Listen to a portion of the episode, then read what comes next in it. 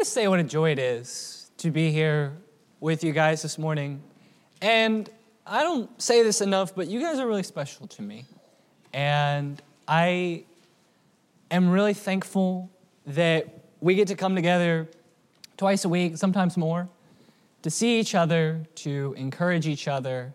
And uh, it's nice knowing that you guys are here for me and you, you are here to encourage me and encourage one another. And uh, it's just it's special to know that we have this kind of bond together. It makes me very happy. Turn with me to Ezekiel chapter 34. That's where we're going to be this morning. And uh, so let me set the stage for you. So on, on Wednesday, I talked about how God is seeking people, and so I encourage us, you know, let's, let's go out there, let, let's, let's go help God do the work of, of seeking the lost sheep. So, so you did that. You worked up your courage to talk to, you know, Joe from accounting or, you know, that kid you sit next to in class. And uh, I guess we don't have any students in here, so that doesn't apply. But anyway, you worked up your courage to talk to somebody. And you, you do. You say, you know what? I, would really love to talk to you about God. I'd love to talk to you about Jesus. And what they say to you is, is probably something along these lines. Uh, a lot of people would say, you know what, I just, I have a problem with religion, uh, with, with churches. You know, because I've just, I've heard too many people, I've seen too many examples of, you know, churches, and they're not interested in, in me, they're just interested in power and in, in getting more people and, and, filling their building. And you got, you got these, these ministers, I mean, and they're, they're not interested in helping people. They just want money. They just want the power. They just want to exploit people. And, you know, they can point to all of these, you know, the people, you know, ministers who are, you know, swindling their churches, ministers who are, you know, taking advantage of their people in a variety of ways. And they say, look, I just, I don't, I don't trust it. I, organized religion, it's just, it's, I, I, I don't want anything to do with that. And so we've got a few options. When you hear somebody say this, you go three, uh, one of three options really. You can lie and you can say, you know what, that never happens. Yeah, there's, there's no such thing as a church like that. Or you could say, you know what, yeah, there, there are churches like that, and, but you, you should really come to our church because we're different from that. And I think second option is perfectly legitimate option, but my, the third option is the option that we're going to explore this morning, that's just to really lean into it. And you say, you know what?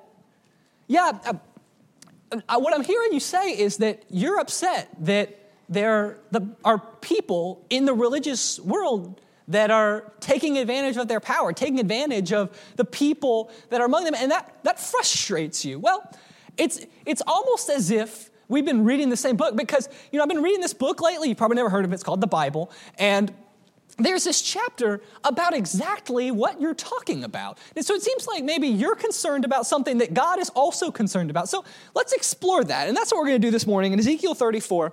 Let's read the first 10 verses. And we're going to be, um, oh, this isn't on. Uh, we're going to be discussing this morning Ezekiel and the selfish shepherds. And we'll start in the first 10 verses looking at the idea that the shepherds are bad. First 10 verses of Ezekiel 34. The word of the Lord came to me Son of man, prophesy against the shepherds of Israel.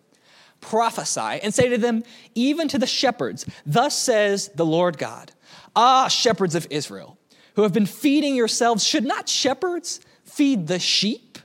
You eat the fat, you clothe yourselves with the wool, you slaughter the fat ones, but you do not feed the sheep. The weak you have not strengthened, the sick you have not healed, the injured you have not bound up, the strayed you have not brought back, the lost you have not sought, and with force and harshness you have ruled them. So they were scattered because there were no shepherd, and they became food for all the wild beasts. My sheep were scattered, and they wandered over all the mountains and on every high hill. My sheep were scattered over all the face of the earth, and none to search or seek for them. Therefore, you shepherds, hear the word of the Lord.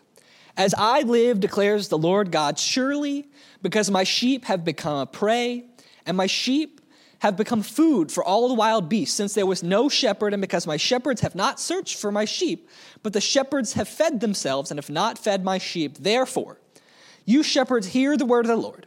Thus says the Lord God Behold, I am against the shepherds and I will require my sheep at their hand, and I will put a stop to their feeding of the sheep. No longer shall the shepherds feed themselves. I will rescue my sheep from their mouths, that they may not uh, be food for them.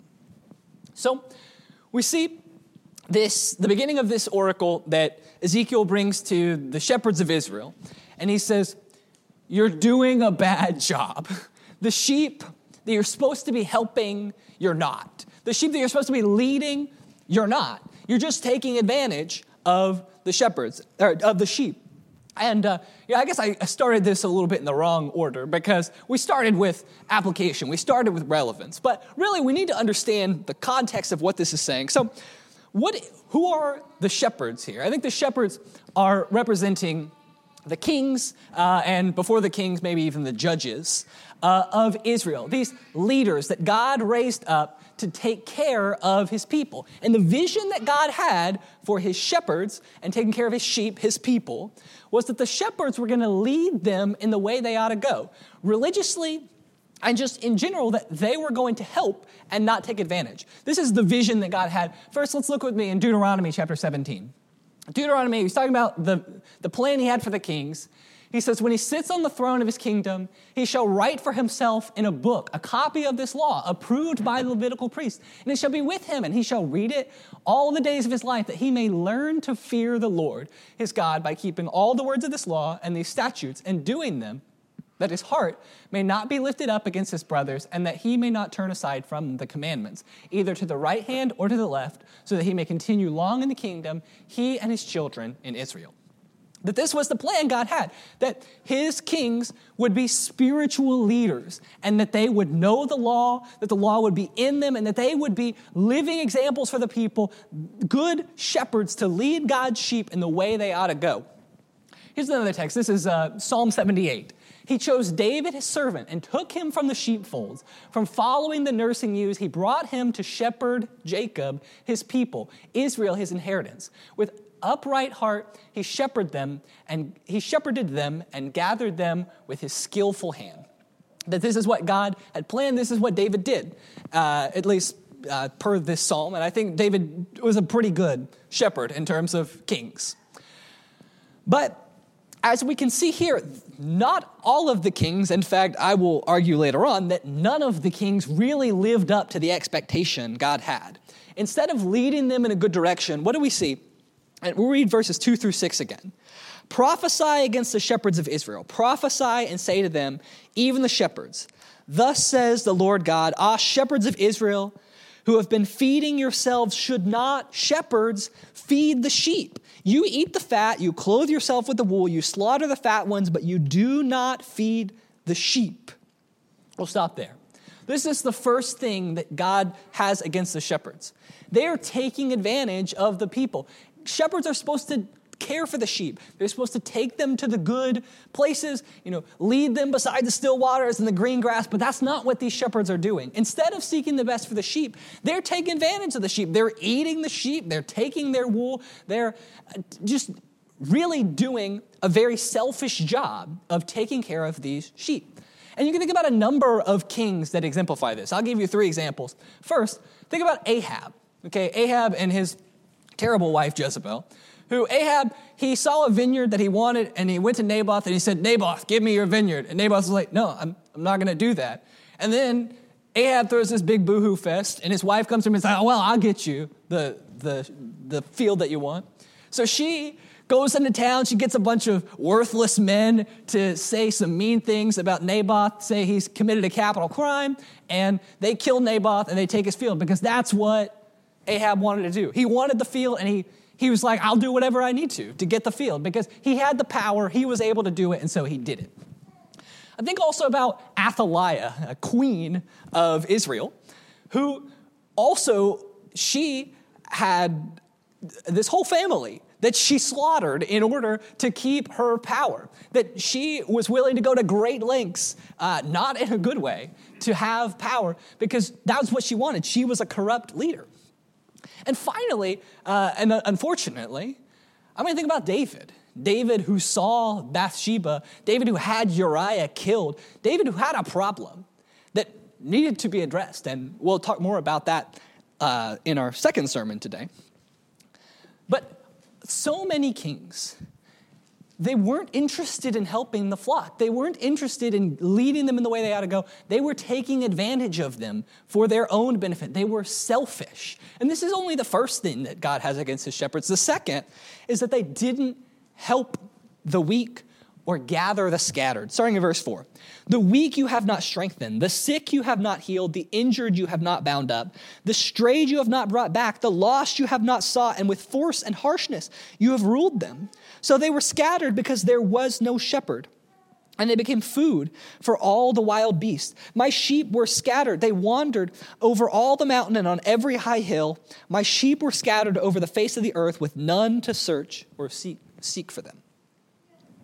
So, the second problem is that the shepherds, the kings of Israel, were supposed to lead Israel in a proper direction, supposed to lead them toward God. We read those passages, but they didn't do that.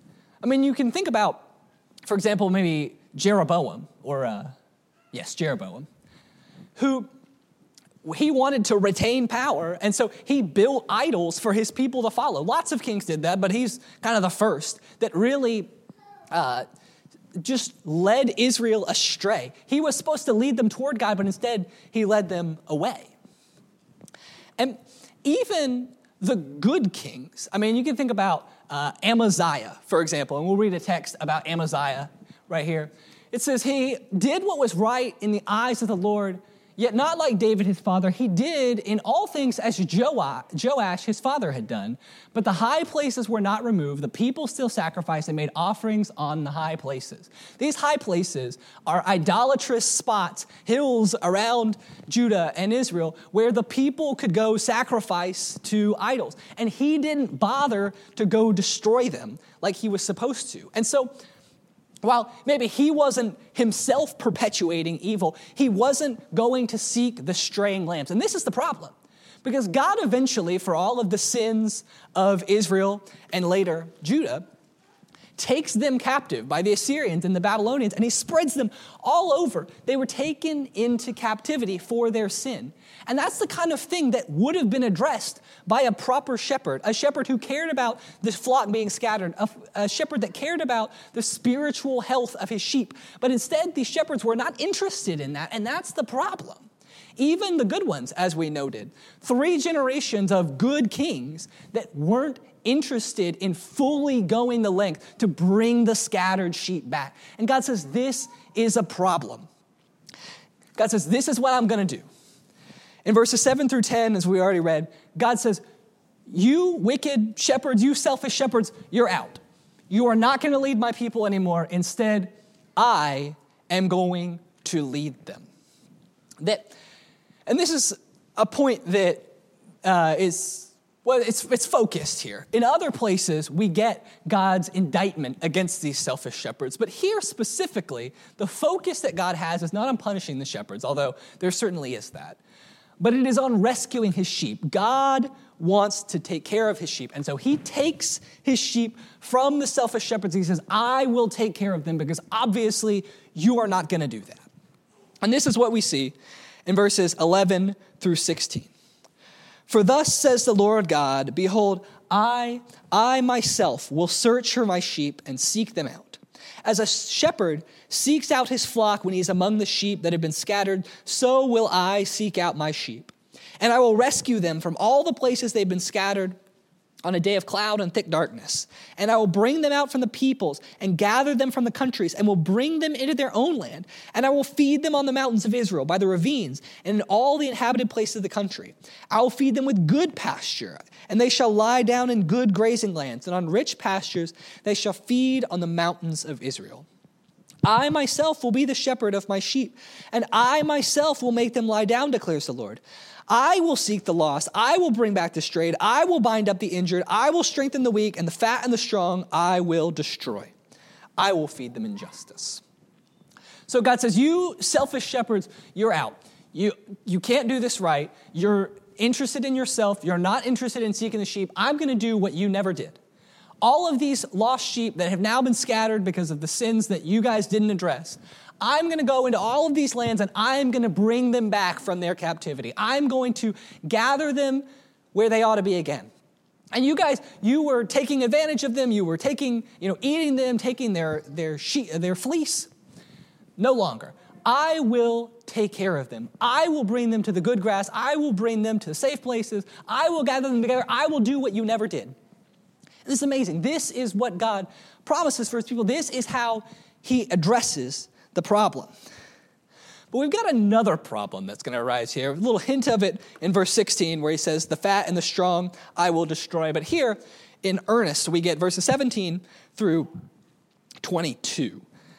In 23, we get something exciting, which we'll have to stop before we do there. So, verse 17 As for you, my flock, thus says the Lord God, Behold, I judge between the sheep and the sheep, between the rams and the male goats.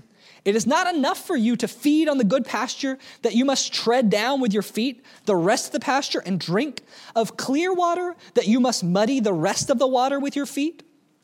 And must my sheep eat what you have trodden with your feet and drink what you have muddied with your feet? Therefore, thus says the Lord God to them Behold, I, I myself will judge between the fat sheep and the lean sheep, because you push with side and shoulder and thrust at all the weak with your horns till you have scattered them abroad. I will rescue my flock. They shall no longer be a prey, and I will judge between sheep and sheep. Okay, so we had these selfish shepherds. We got rid of them because they were not accomplishing God's purpose, and God says, I will shepherd my people. But now we have a new problem, and that is that even among the flock, there are still some big sheep that are taking advantage of the weak. And as we said before, the shepherds of Israel are, his, are the kings that God put into these places. But we also have uh, strong leaders in the community. We might think of the prophets or the priests that they themselves were corrupt, the judges. And if you'll turn with me to Micah chapter 2 and in Micah 3, I will show you what I mean. Here we have people who are powerful, who are taking advantage of the weak. And this is not going to fly. There's a huge thing with God that He will not let the weak be taken advantage of. Micah chapter 2, we'll read the first two verses. He says, Woe to those who devise wickedness and work evil on their beds. When the morning dawns, they perform it because it is in the power of their hands. They covet fields and seize them, and houses, and they take them away. They oppress a man and his house, a man and his inheritance. He says, there are people, and they're just powerful people laying in their bed thinking, oh, how can I take advantage of my neighbor today? Just looking for an opportunity to oppress the weak. And God says that's not going to work. He tells them in verse 5, you know, when, when I give the people back their land, you're not going to get a you're not going to get a spot. God will punish these oppressors. In chapter 3, verse 5, where he says, Thus says the Lord God concerning the prophets who lead my people astray, who cry peace when they have something to eat, but declare war against him who puts nothing in their mouths. This is the description of the prophets, or at least a lot of them, that they're just prophesying for whoever will give them money. Whatever you want me to say, just give me some money, give me some food, and, and I'll just make it happen. They're not interested in serving the Lord, they're just interested in, in filling their own bellies. Verses 9 through 12 of chapter 3. Hear this, you heads of the house of Jacob and rulers of the house of Israel, who detest justice and make crooked all that is straight, who build Zion with blood and Jerusalem with iniquity. Its heads give judgment for a bribe. Its priests teach her a price. Its prophets practice divination for money. Yet they lean on the Lord and say, Is not the Lord in the midst of us? No disaster will come upon us. Therefore, because of you, Zion shall be plowed as a field, Jerusalem shall become a heap of ruins, and the mountains of the house a wooded height. That these people who have power, they're oppressing it, they're bribing people, or they're, they're taking bribes, they're just oppressing the powerless and they are interested only in themselves. And this is not among the shepherds, this is big sheep. This is strong sheep butting at each other, trying to hurt, trying to trample on all the good grass and take all the good water because they don't want other people to have it because they want the power. And God will replace the bad shepherds and God will punish, God will judge the fat sheep. But this is where it gets really exciting verses 23 and 24. And I will set up over them one shepherd, my servant David, and he shall feed them. He shall feed them and be their shepherd. And I, the Lord, will be their God, and my servant David shall be prince among them. I am the Lord, I have spoken. So, here God says, I will set up one shepherd for them. But this is funny, okay? Because so far, everywhere it's been, I will lead the people. I will do this. I will do this. I myself, I myself, I myself. Now, I'm going to set the one shepherd over them. Well, who's it going to be? It's obviously God, but no. He says, one shepherd, my servant David. So uh, we've got some questions to answer. Okay, first of all, how can it be God and David? This is a major question, a question that people would have wrestled with. And yet, we understand, with the hindsight of, of the New Testament, that Jesus came as God and as the heir of David.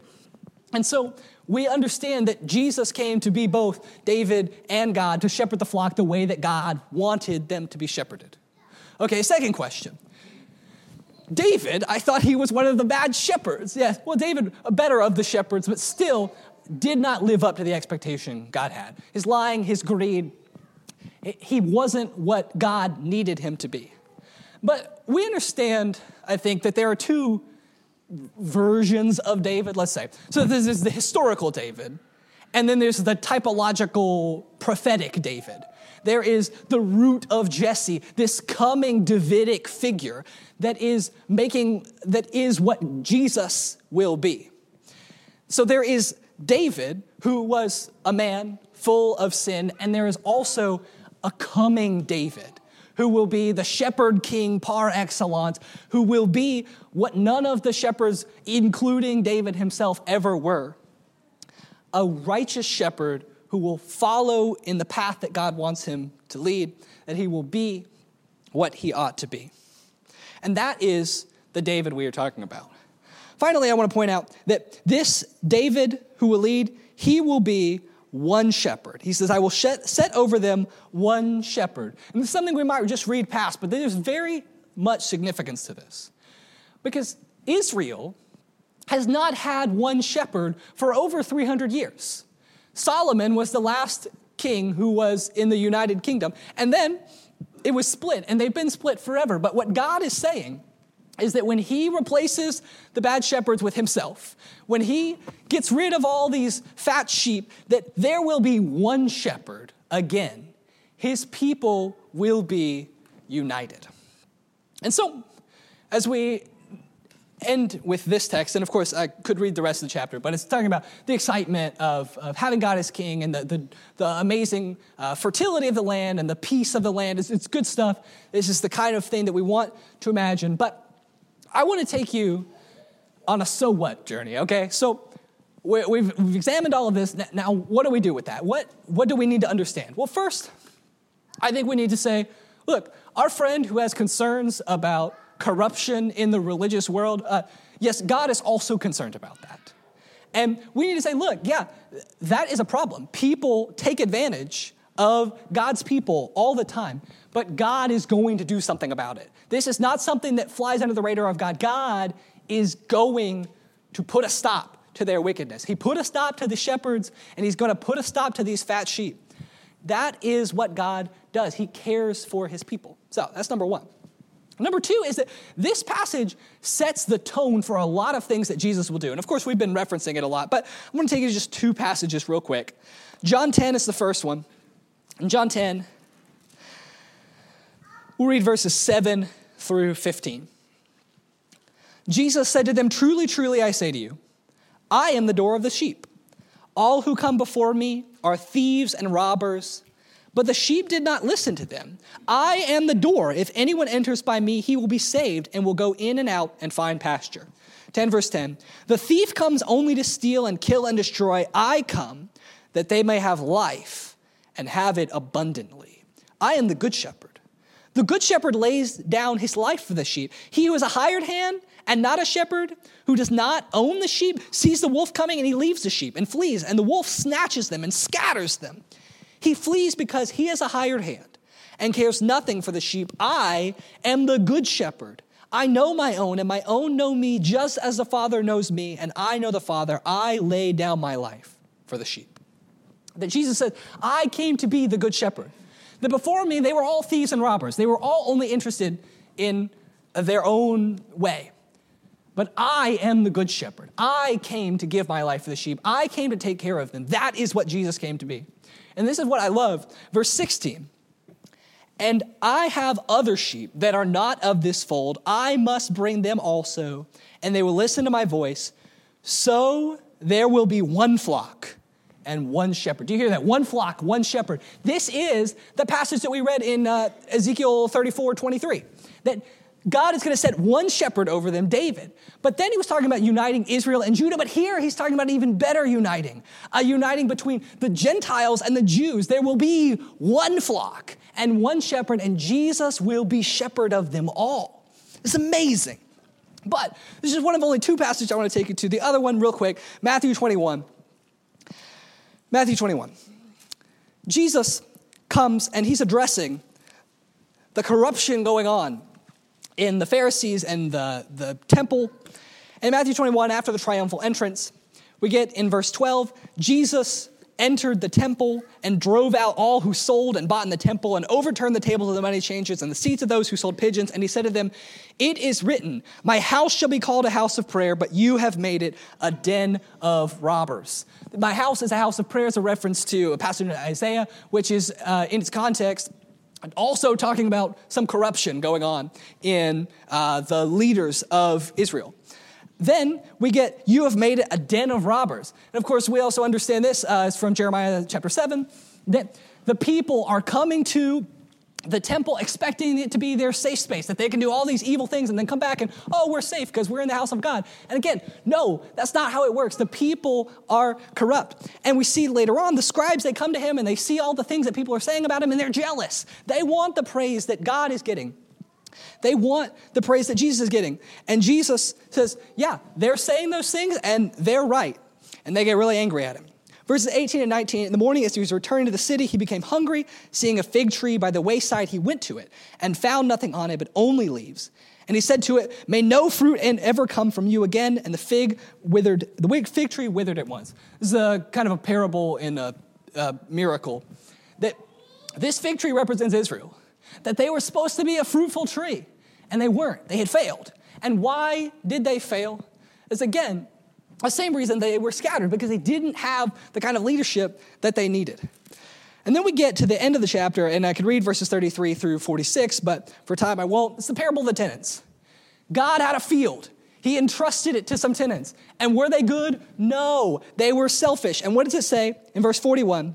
He said to them, He will put those wretches to a miserable death and let out the vineyard to other tenants who will give him the fruits in their season. Verse 43 Therefore, I tell you, the kingdom of God will be taken away from you and given to people producing its fruit. Verse 45 Then the chief priests and the Pharisees heard this parable and perceived that he was talking about them.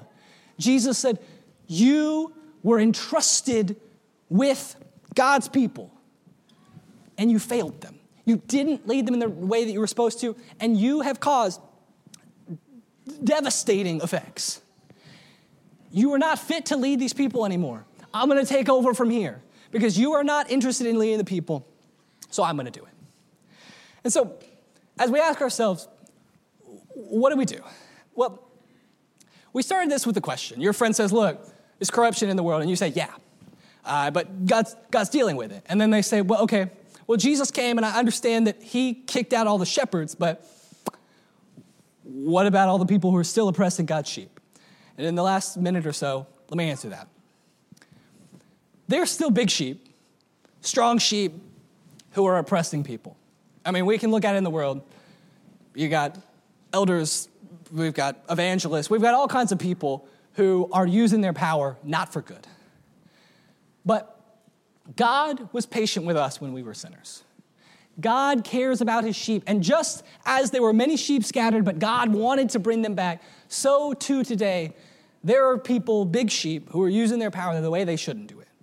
But God was patient with us. He's patient with them. He wants them to come to repentance. But one day, there will be a judgment. One day, Jesus will come. One day, he will judge righteously. And in that day, we need to be prepared, prepared for when Jesus comes back and sets the world as it ought to be, where the weak are no longer oppressed, where God is leading them, where Jesus' reign is entire. And as we anticipate that, let us say, as with John in the last words of Revelation, Amen.